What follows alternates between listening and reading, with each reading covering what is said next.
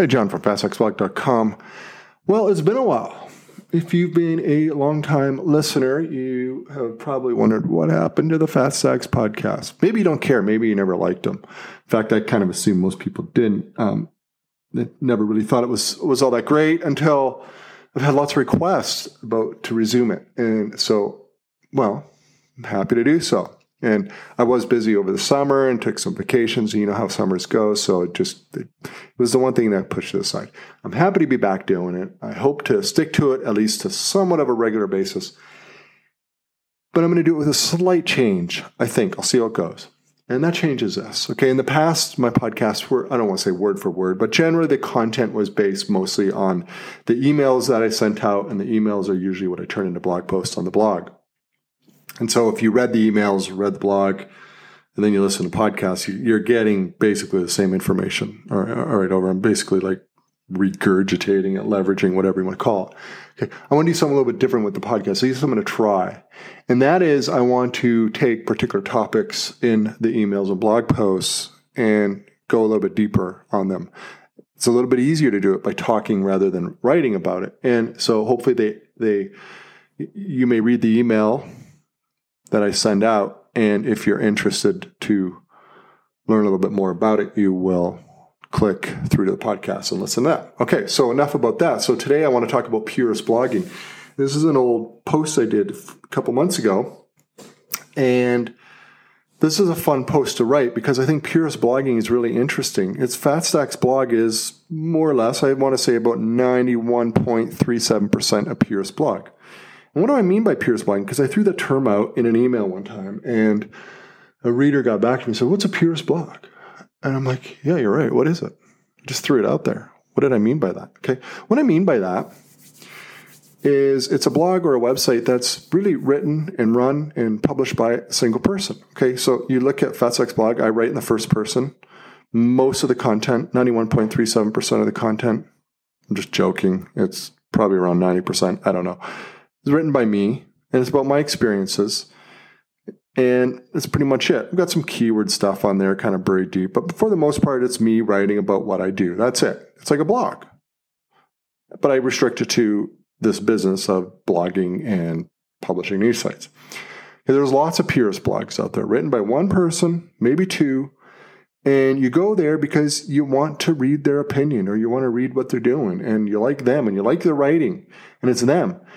And if you showed up one day and they write every day and they showed up and you had some content mill generated SEO piece of writing, you'd be pretty disappointed because you're a loyal reader and you go there and it's this other nonsense. And I apologize, I've done that on FatStacks. I've got some keyworded stuff on there for search traffic. And I probably will in the future, but for the most part, it's me. But you know, there are blogs, purist bloggers I follow. And there's one in particular. Okay, I'm going to give you some examples because I think examples are really helpful. Okay, there's this one, he's a Canadian blogger, greaterfool.ca. I've referenced it a lot. This is probably one of the, the greatest blogs out there. Okay, it's on real estate and investing. It's it's pertaining mostly to the Canadian market, but he's got a lot of American readers just because he's funny and he knows his stuff is not boring. It's fun to read. He publishes every day. But one day a week, he has, he owns a, a wealth management company in Canada. He's got a bunch of analysts that work for him and so forth. And so once, one day a week, one of the analysts write a blog post. And, and they're good. They're fine. They're good. But they're not Garth, the founder, the main guy behind the blog. And you know right away. And you can even see by the comment count, I kind of feel bad for them because, you know, Garth is the, the rock star and gets 100, 200, 300, I don't know how many comments, hundreds of comments every blog post. And then the analyst writes, and they might get like 70 or 80, or, you know, definitely fewer than what Garth does. But hey, they're doing pretty well. I mean, any blog post I can get 80 or 100 comments, uh, that's, that's pretty nice. I don't think there's a single post on FatStacks that does that. But the point is, is it's a purist blog, and then it's just really one person at the helm. Let's talk about another site. Another good example is dcrainmaker.com. All right. This is the go to guy if you want to learn about anything that deals with performance and technology. This guy's like an Ironman triathlete, um, swimming, cycling, running.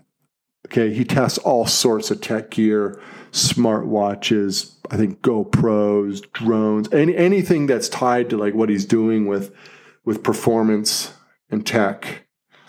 And this guy's research and testing of all these products is insane. And the data he puts out in his post, it's so much data. I mean, I, don't even bother anymore.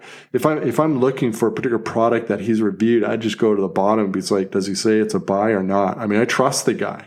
think about it. This is an affiliate marketer, right? who has built, and I'm not the only one, but the affiliate money that this guy must make must be insane because there are a lot of readers, millions of visitors a month. The search traffic is ridiculous, but more importantly, the direct traffic, the loyal readers, like anybody who's going to look for a Garmin product, who's thinking about buying a smartwatch or a, you know, smartwatch for running or swimming, or some heart rate monitor or something. They're going to go straight to this guy. They're going to look at the ones he's reviewed, and they're going to look at the ones that he thinks are the best, and they're going to click a link and they're going to buy it. And they don't even think twice about it after that. That's it. They're going to be like, DC Rainmaker said this is the best one to get. I'm convinced I don't even have to read the data. I don't have to look at anything because I know that this guy does his homework, more homework than I've, more homework than I, when I've ever done for buying a car. I test drive a car and I decide, yeah I don't know, right? But this guy spends hours, weeks putting together these reviews. Okay, so Purist Blogger. He's a Purist Blogger, yet there's still product reviews, which is really interesting because that's that's pretty atypical stuff. Let's talk about another one. Uh,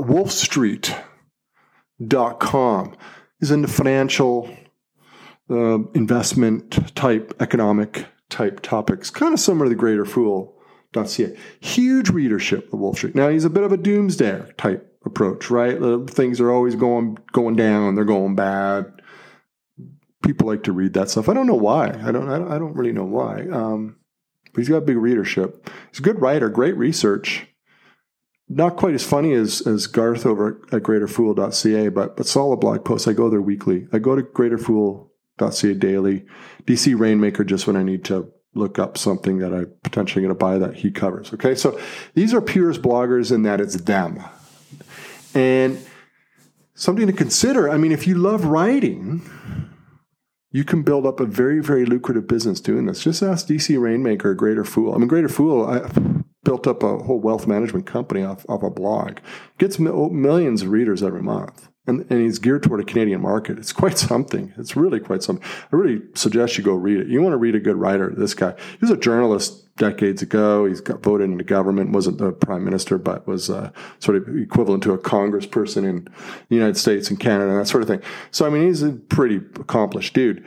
But what talk about a great, great blog. Okay, so so check that out. Now, do you want to be a purist blogger? It's I, I kind of do on FatStacks, but I don't on any of my other sites. All my other sites are what I call corporate site. Okay. I do have some individual writers in house who write some really good stuff. And I do that because I, I like to add a purist blogger element to it. I want to have some call I call them columnists. Okay. I guess that's what they are. Opinionated work within the niche. They're funny. They're smart. They're well researched. And I'm doing this and I like it. I think it's a really good contribution to the website. But then I've got the boring SEO, keyworded evergreen stuff out there. But I'm working on elevating that with some in-house writers and editors to make that even better. But they're not purist blogs. These are corporate blogs. They're published under a brand, not under a person's name, not kind of the influencer style. And that's it. And that's what I do. That's a publisher model. It's what I'm doing. I'm, I'm doing it with multiple sites and it works and I like it. I like setting up the systems and dealing with it that way. Okay. I think if you're going to be a purist blogger, to do that for more than two sites at most is going to be very, very difficult because you're producing the content and you can't produce this stuff fast. That's DC Rainmaker. I think that guy puts weeks into an article, into a review. I mean, it's just really, really impressive. Okay. But this stuff can be fun, right? You build up a readership who are engaged. I send out an email, I always get replies, and I really appreciate them. Some some people will have questions, some people will challenge me, some people just say, "Hey, thanks, good good email," stuff like that. I like them all. I try to reply to most. Okay, so it's fun because you you you get to engage with folks in a community, and that's that's fun to do. But publishing and building up systems is also fun, which I also do on my other sites. You know you try to you plan out a team and you try to get efficient and you you try to get the best content out there as you can and grow it as quickly as you can with systems without you having to be involved in the nuts and bolts of the content production. And that's a whole different set of challenges. It's a whole different business model really in a lot of ways. I mean the way you earn money is the same. Display ads affiliates or selling something it's the same. But the whole execution of it is quite a bit different and so you have to think about what it is that you want to do. Now, if going by what a lot of people respond to my emails and contact me and have questions and so forth, and through the courses and forum and all that, or any indication, it definitely seems like the publisher model is a lot more popular. A lot more people want to do that. They're not really into the the purist blogger format, and I get that because the publisher model has this has this element of passive income down the road. And in the next podcast or two, I'm going to talk more about that. But, and it's true. If you can build up a publishing website as a publisher large enough, it, it can become quite passive, but it takes a long, long time. I explain that in, in the next podcast. It might be two down the road. So, you know, whereas if you are the purist blogger, you're committed. I mean, it's you. And, and selling is not so easy, but you're going to have a lot of fun and, and it can be a very, very lucrative business. And you can use it as a platform for a lot of other things, like a book deal. You know, another good example, thing, speaking of that, is smittenkitchen.com. Now, I'm not really sure where it's at, but but this thing, this site became a huge, huge cooking site. And it, it's not easy to break into the recipe and, and cooking industry. There are some big, big players out there. But Smitten Kitchen is a blog that did so. And in fact, I think the person behind it, I don't know her name. I've read it. I think she, she's an excellent writer. She's funny. She's fun. She's creative with the food. Obviously, the recipes are good. Photography's good. But it's her. It's her thing. She's doing this thing. She's got a huge readership, loyal, loyal following. These aren't people who just be like, uh, I need a chicken parmesan recipe, and they Google it and they look at it, never go back to the site again. These are people who read it all the time. In fact, I think she got a big book deal, and she's used the blog, which is a Purist blog. Now, I don't know where it is today. Maybe it's expanded into some corporate thing, and you can do that. You can segue from Purist into corporate, right? She was actually smart in a way in that she didn't put her name on it. It's just maybe it's Smith. I don't know. Anyways, beside the point. She used the platform to really create this sort of large publishing business and you know the book deal and uh, maybe even TV. I don't know, but I mean, technically you could. I mean, this is where these things are going. It's sort of the whole influencer model, which is really interesting, and I like it to a limited extent, like with Fat Stacks, which is which is fun. I get to talk to like-minded folks, right? But I'm not really doing that in any of my niche sites. Now, maybe down the road I might, but I'm not for now. So these are things you need to think about when you're starting your blog. I think most of you are doing the publisher model, and I think that's great. It's what I do. I think it's fun.